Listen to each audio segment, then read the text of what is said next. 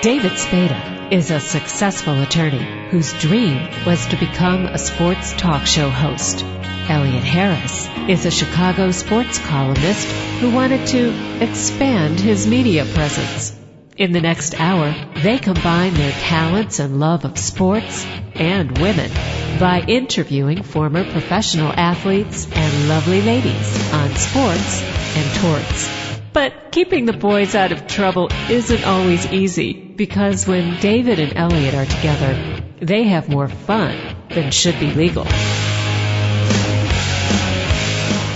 Welcome to another edition of Sports and Torts on TalkZone.com with David Spada and Elliot Harris. I think I'm Elliot Harris, so I think that makes you David Spada. Not a whole lot of people would make that claim. No, no one wants to be me. They want to be you. Beautiful women you get to talk to every day. Well, and then we counterbalance that by coming in the studio and talking with you. It's like a Disney movie, Beauty and the Beast. well, close to it. Anyway, we have a great show, but I'm prejudiced. Your opinion? Dexter Manley. I know we talked to him about five years ago when we had the show on IND, but today we really, or the interview we did, we really got into with Dexter about his whole career from start to finish. And I never saw a guy with that much energy from start to finish in an interview. Well, he didn't waste a whole lot of time reading, so that maybe that's where the energy came from. Former Oklahoma State star, former Washington Redskins standout, Dexter Manley. I'm doing good today. I, I tell you, I drew the line in the sand, and life couldn't be any better. I'm a director of marketing of a company here in Washington. We got we have 1,800 employees, and it just couldn't get any better. You know, my grandmother been praying for me, and her prayers were answered, and so I'm so thankful that God answered her prayers and turned my life around. How, how did a guy from Houston, Texas, end up at Oklahoma State? what? Uh, let you get past the state border. I'm gonna be very candid with you, okay? When I came out of college, uh, that, first of all, I'm, I'm gonna give you a little history. I'm gonna give you a history. I'll give you a little history. I was a senior in high school. Had another All-American named Eric Herring. He was a great receiver. Great. I mean, he could. He wouldn't drop a ball. But but now all of. I mean, he had every school in the country wanted Eric. And they, I'm telling you something, man. In the in, in my high school, it's predominantly black, and when you look up there in the scouts, there'd be a predominantly lot of Caucasian guys writing stuff down. And I think because of Eric Herring, he brought all those people to that school. Well, lo and behold, they they saw a number 58 out there. Now I tell you why I wore number 58. I wore 58 because of Jack Lambert. I, I used to idolize Jack Lambert when I was coming up in in high school and that kind of thing, and so I wanted to wear number 58.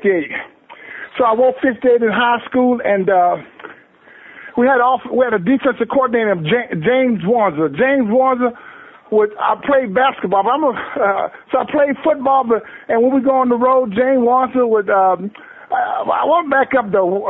I played ba- football, then I switched over to basketball. But this where he impacted my life. James Wanzer. James Wanzer took me to uh, we we going to on these, uh, uh, I had a couple of brain surgeries, so you had to sort of forget, I got to get my thoughts together. James Wanzer would take me around, uh, when we play on the outskirts of, uh, Houston, uh, in Texas somewhere. He'd ride me around the prison system because, uh, he felt like that, uh, I was sort of hard-headed and, and I was, could be vulnerable and it could go the other way. Well, I'll never forget one time we rode around one of the state prison in Huntsville, Texas, in Houston, outside of Houston, Texas, and these guys was on horses and these guys was in the field chopping and doing something. I'll never forget that. And I, you know, it sort of put me on the straight and narrow. And, uh, um, uh, and I got on, I was always on the straight now because I had mother and a father that, who was inspiration in my life and, uh, went to church and, and I never got into trouble, but but James Warner just felt like I was I was vulnerable. I couldn't go that way, and so um, uh, uh, James Warner, we go around these prison system. I was petrified when I saw those guys in the fields with all that white uniform. They was in the in the fields chopping and stuff like that, and they really really impacted my life. That scared me more than anything else. And so uh, playing football, and and all of a sudden he was our defensive coordinator and he loved Dexter Manley. He loved Dexter Manley. And I want to tell you something. When he see all these scouts at the high school, wasn't no rules for uh, college coming out there watching players. You know, like now they got rules that these high school, these college. Yeah, you got he got all these uh, these college scouts, college coaches coming out on the football field. They line up from from the uh, I said from the end zone to probably about to the twenty. It's just a bunch of these white guys writing paper. He said, Dexter, this your time. And I would start, you know, listen, they could never block me in high school, never block me in high school. And all of a sudden, uh, I turn it up. I turn up. But most of us there to watch Eric Herring. Then they see me, then they come watch my game, and James Warren just cut me loose. You know, because I came from the ghetto, and that was my way out. That was my only vehicle to get out. I had so many people like Curtis Dockery they pushed Curtis Dockery out on I-45 and killed him. Pushed him out of the car. Uh, I could go on. Uh, uh, uh, Clifford, I can't think his name. Uh, Dennis Nichols. Dennis Nichols was another guy who played on the side of me in high school. Dennis Nichols was a high school All-American who drank 2020 one day and went out on the street, got drunk, and got hit and got killed. All this kind of stuff was inspirational to me and left an impact in my life. Was Oklahoma okay. was, was Oklahoma State the only college that was really recruiting you, or was there other colleges? No, no, sir. No, sir. I had 37 scholarship offers. 37. Even Rice University, I was functionally illiterate. I couldn't read or write. Rice University came over and talked to me. But I wasn't going to Rice University. But I'm going to get to this, sir. I'm going to get ahead. to if you just be patient and let me tell my story. Go ahead. Yep. Okay. And so, uh, and, and so, so all of a sudden, uh, uh, here comes uh, uh, Wayne McDuffie. Wayne McDuffie's offensive coordinator for Oklahoma State University. He came recruit me. Because when I know all these coaches, when college coaches was come now, uh, Tom Osborne, uh, uh, what's the guy, Barry Switzer, uh, uh, uh, uh, I can go on and on. Uh, uh, uh, okay, and so uh, Dwayne McDuffie came to recruit me from Oklahoma State. So then Wayne McDuffie bought Jim Stanley, which is the head coach. And after all that season, my my senior season, the season was over. They had a big breakfast in Houston, Texas, for all the all district, all state, all that kind of stuff, and had a big breakfast uh, in Houston somewhere. You know who he bought? He bought Bum Phillips. Okay. Bum Phillips was the head coach of the Houston Oilers. Right. And Jim Stanley, Bum Phillips played at Texas A&M for Paul Bear Bryant. And man, I tell you some, uh, it just really impacted my life when, when the, uh, cause I never heard any powerful affirmation. Bum Phillips came on to me and said, Dexter Manley, you like you can play in the National Football League now. And I want to tell you something. Uh, uh, uh, my mother and father didn't talk like that. They didn't give positive affirmation. You know, it was always whooping my ass because I was doing something wrong. And so it caught me off guard and, and all of a sudden, I was inspired. I just felt such a, he come in NFL and my daddy loved the uh, football. He loved the Dallas Cowboys.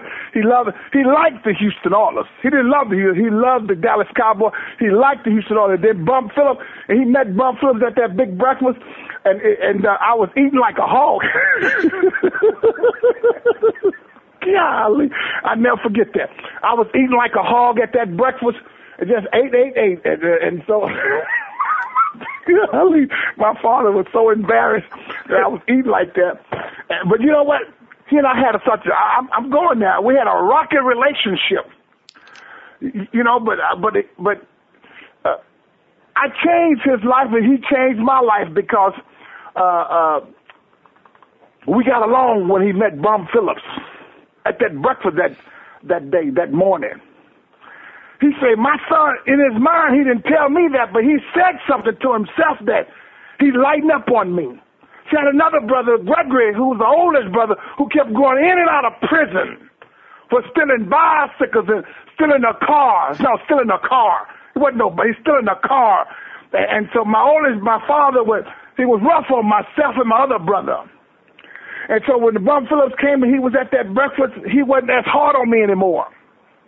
Because then he saw all these, and I, and I want to just tell you that I live in all black community. And when these white guys get out these limousines and get out these cars and come to my gun check house on Page Street, 2910 and a half Page in Houston, Texas, uh, my daddy just light up.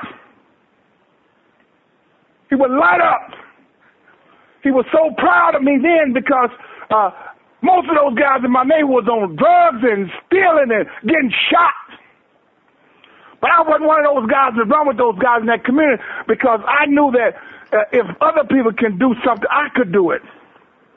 I'm not gonna tell you that story, but but all of a sudden, here come all, one school after another one was getting out of the car. Yes, Ron Myers and a whole bunch of those alumni came there, and Jerry Levice was in the car with them. And they all come out of the car. They unfolded, man, and all these black people in my community would just come and look.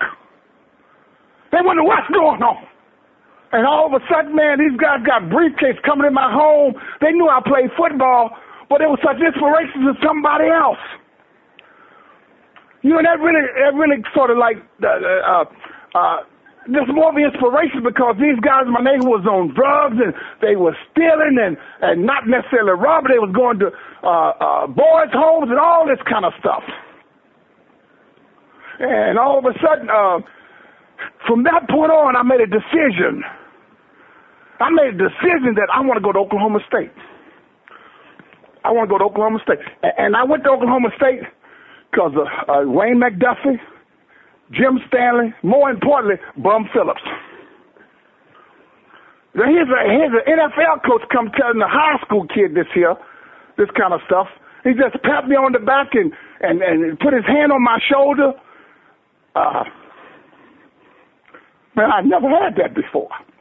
But how did you end up being able to survive four years of college being illiterate? Well, see, you have to believe that there's a power greater than you and I. There's a power greater than you and I, and that power I call God. Because I was a kid that from Houston, Texas, from the ghetto, and, and I had some spiritual principles. He just touched me. He touched my way of being. I was polite, respectable, and when I went, oh, Jim Stanley came in, uh, he saw this here. He saw this in Dexter Manley. So he sort of put a shield behind me. And because I had a Dale Rock who was athletic, uh, athletic, athletic, uh, uh, athletic uh, advisor uh, to the athletic program. Uh, when I got to Oklahoma State, I don't want to. I'm not bashing Oklahoma State because it gave me another way you know, it gave me another vehicle. And I went to Oklahoma State, man. I was taking bow arrow classes, uh, uh, playing basketball, bowling, and, and then I started getting a, a, a, a tutor. You know, but I still couldn't read and write. High school, when I graduated from high school, I was in Oklahoma. I was in Oklahoma, and I took the SAT on campus. But I had a lot of shame because I looked at a lot of my shoelaces for a lot of years with my head down. But I was, it, it was such a dichotomy because, you know, people pat you on the back when you're playing football, and then when you get out here in society, you, you can't even read a menu. You know, you can't even, you, you know, you just can't, you don't really function. You just sort of mimicking what somebody else is saying and doing. And when I left that, when I left taking that SAT test from Oklahoma State, only thing I was able to put on there is my address and my name.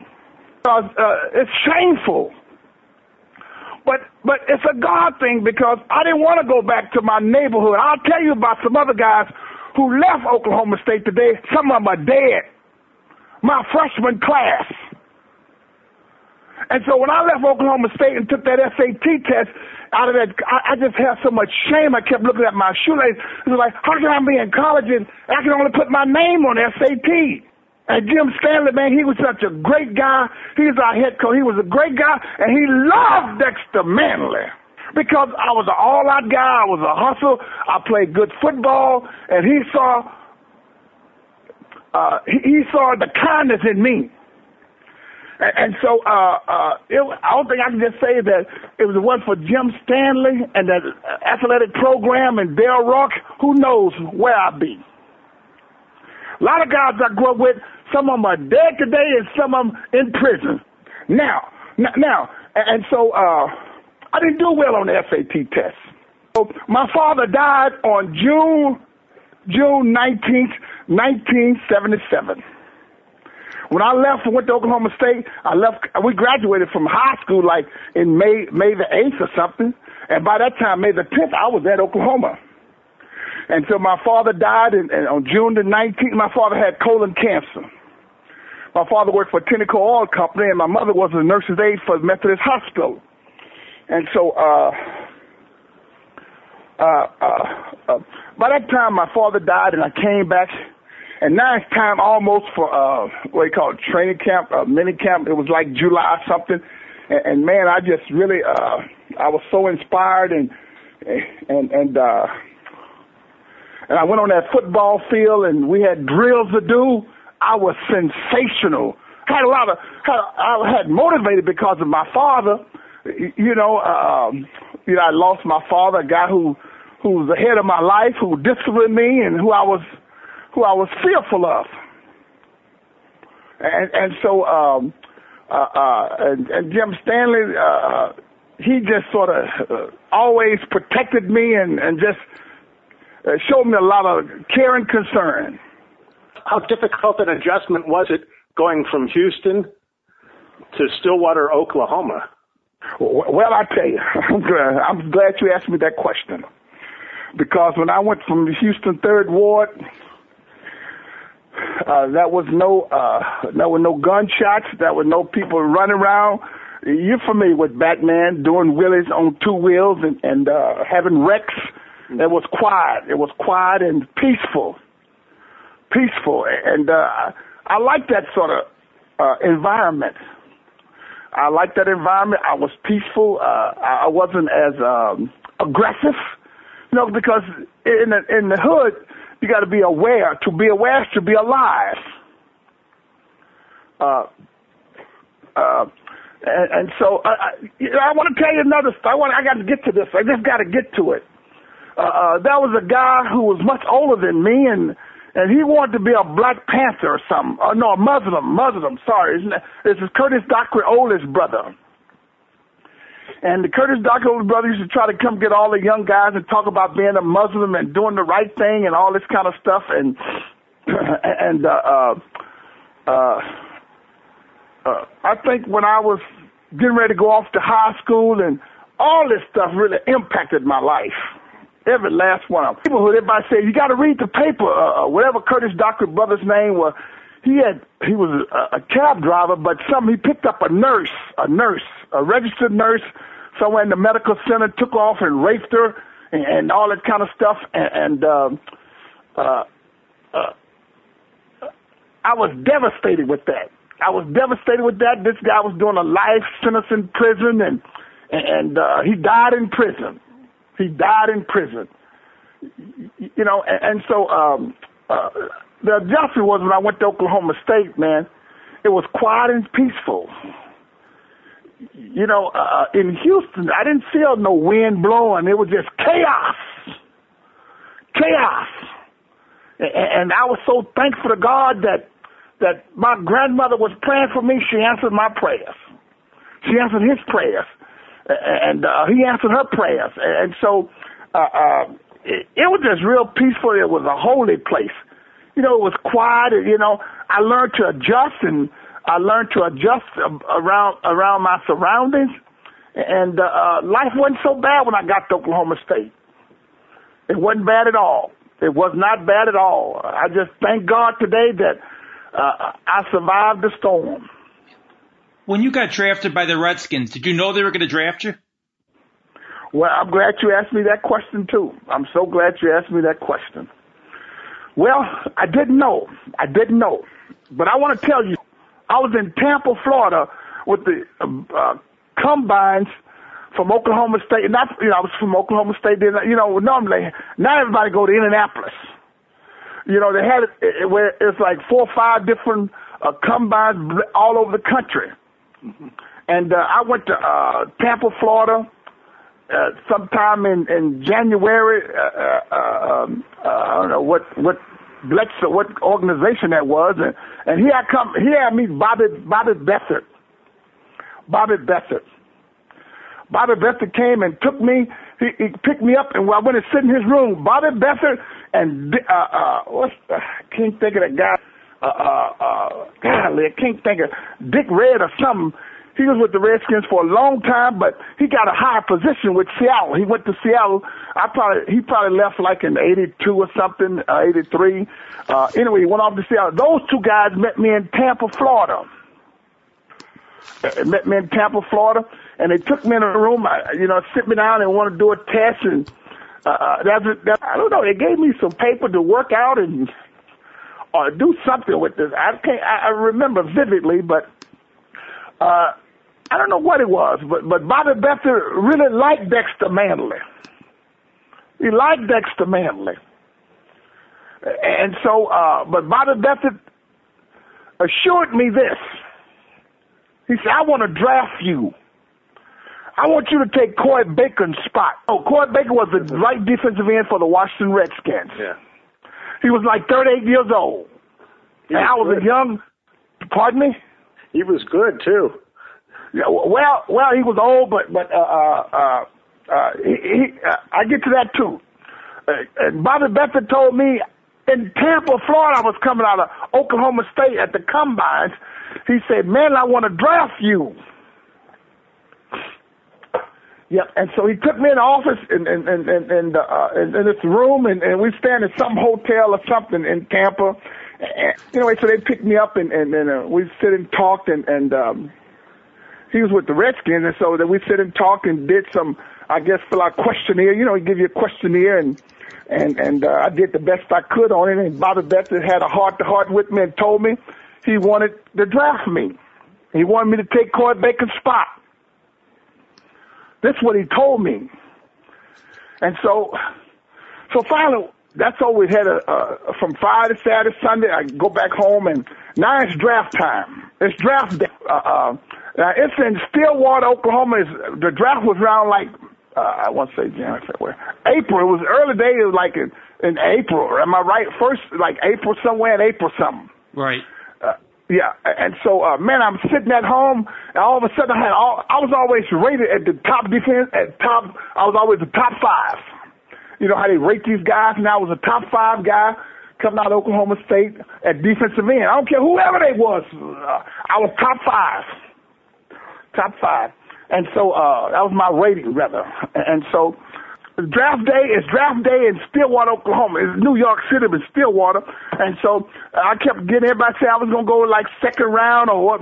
You know, I wasn't projected to be a first round because uh, I don't really want to talk about it.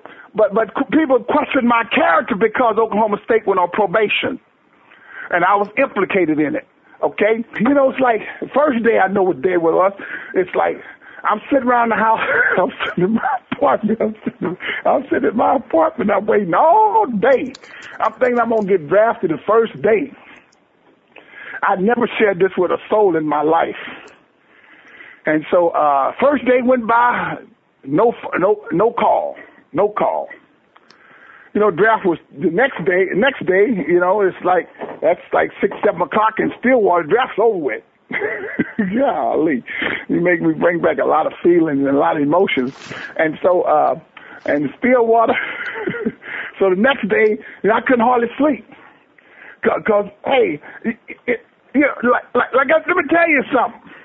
Cause if you don't make it out of Oklahoma State and get to the next level, that's a guy like Ed Smith, who's our running back at Oklahoma State.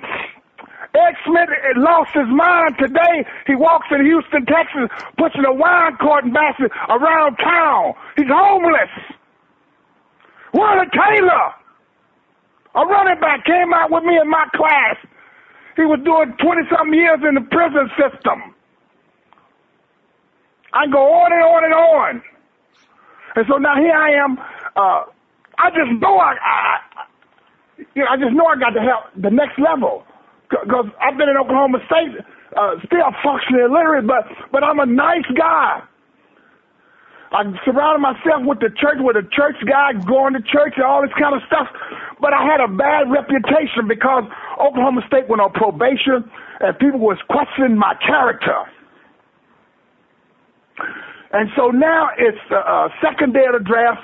I'm sort of, uh, I got so much intrepidation that I don't know what to do. And so, uh, I want to tell you something, man. Sure as I'm a black man standing in my bedroom this morning, this day, uh, uh, I was very fearful. And my, you know, all of a sudden, I didn't even, I forgot the guy's name who in Tampa. So man, I just went in, I, and so I got on my knees because I was got, I was going to church in Stillwater, and I said a prayer. Whoever that guy was in Tampa, I wish he called me. As soon as I got up, the phone ring. It was Bobby Beathard and Joe Gibbs. So I got off my knees. It was Bobby Beathard and Joe Gibbs, and said, "We just drafted you." Uh, uh, they told me they drafted me. Uh, uh I was just so grateful to get picked up that day. I couldn't believe it. And so I, I got drafted. I they picked me up that day. Uh, picked, drafted me that day, and uh, I came here to minicamp. I, I came, I came to minicamp here. And, and you know how these guys they go bench. They tell me what they bench press. See, I, I bench press two and a quarter, forty-eight times. Forty-eight times, and I ran a four-five flat. I was two forty-eight. I was 248. I ran a four five flat, and I, I bench press. Uh, it's this. This is when we got to still we got here at at, at uh, uh Redskins training camp. We had to do that stuff all over again. You see what I'm saying? At minicamp. Does that make sense? Yes. Yeah. Okay. And so I ran like a four five eight. I ran I ran like a four five, and uh, I, I, they had put it on the bench press, and and everything. I'm, I get real kind of fired up. Everything is history, so that's what happened. And, and uh, uh, and lo and behold, I never forget. I never forget, man. When when when the season start, uh, uh what they call it, training camp start. Uh, I was relentless. I started eight games as a rookie. Eight games. I led the teams in sacks my rookie season. I was a rookie. And I want to tell you something. My greatest showing as as a, a, a rookie in, in uh, rookie camp, we was playing in the Memorial Stadium. Memorial Stadium. I'll never forget this as long as I live. We was playing the Baltimore Colts. Had Bert Jones. Bert Jones. Bert Jones came to the game and man, man, golly, I probably made the club right there. I beat that offensive tackle. He ran like a, a rollout dash. I went and walked him down and clubbed him. Boom! He was laid out. He, I stretched him out right in front of Joe Gibbs on that sideline. He was knocked out. And do you know the whole offensive lineman started wanting to fight me? They jumped on me and stuff. I never forget that stuff. you know, I'm a rookie trying to make this ball club, and, and uh, I was just hungry, man. I was hungry. I, I did that. I played on special teams. Now, man, I'll tell you something.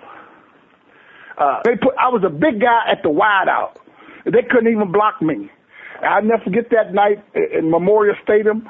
I was one of the first guys that put out that punt coverage, and I ran all over those guys. And the guy trying to catch the ball, I already tackled him, and, and uh, uh, I was sensational.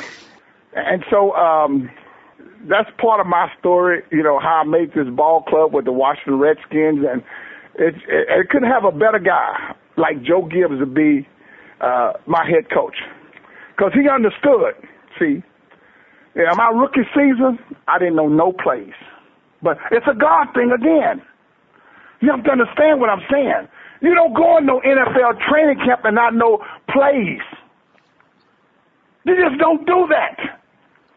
But that was a man that who was at the helm, who was God fearing, who believed in a higher power, who was a kind guy, who showed who showed care and concern, who was a great leader, and had compassion for people. That was Joe Gibbs and and uh, uh, Joe Gibbs knew I was struggling with with learning the plays and this kind of stuff. And I made the ball club, but but along with making the ball club, we had to go out before practice, at least 20 minutes before practice, and after practice. We did walkthroughs. When you do stuff redundantly, you saw I picked it up. I picked it up. I can walk in the huddle and get. I know the call right away. I know what I'm. I know my assignment, what I'm supposed to do. That's how. And, but before that, I couldn't get that. I just couldn't get it. I, I just didn't didn't get it. And so we do stuff over and over and over and over and over. And finally, I got it. And it was a God thing. I keep using that phrase because if I went to some other team, they would say, "We can't have you. You don't know the place. If you don't know the place, how you gonna stay here?" Does that make sense? Definitely. Yeah, yeah. And so, so Joe Gibbs implemented, we got to get out to practice before practice and after practice. And walk through, walk through, walk through. Walk through your assignment. Let's do it. And so, hey, I did it. And lo, lo, lo and behold, I picked up all the plays. That's part one of our interview with Dexter Manley. After this brief break, we will be back with part two. You're tuned in to Sports and Torts on TalkZone.com.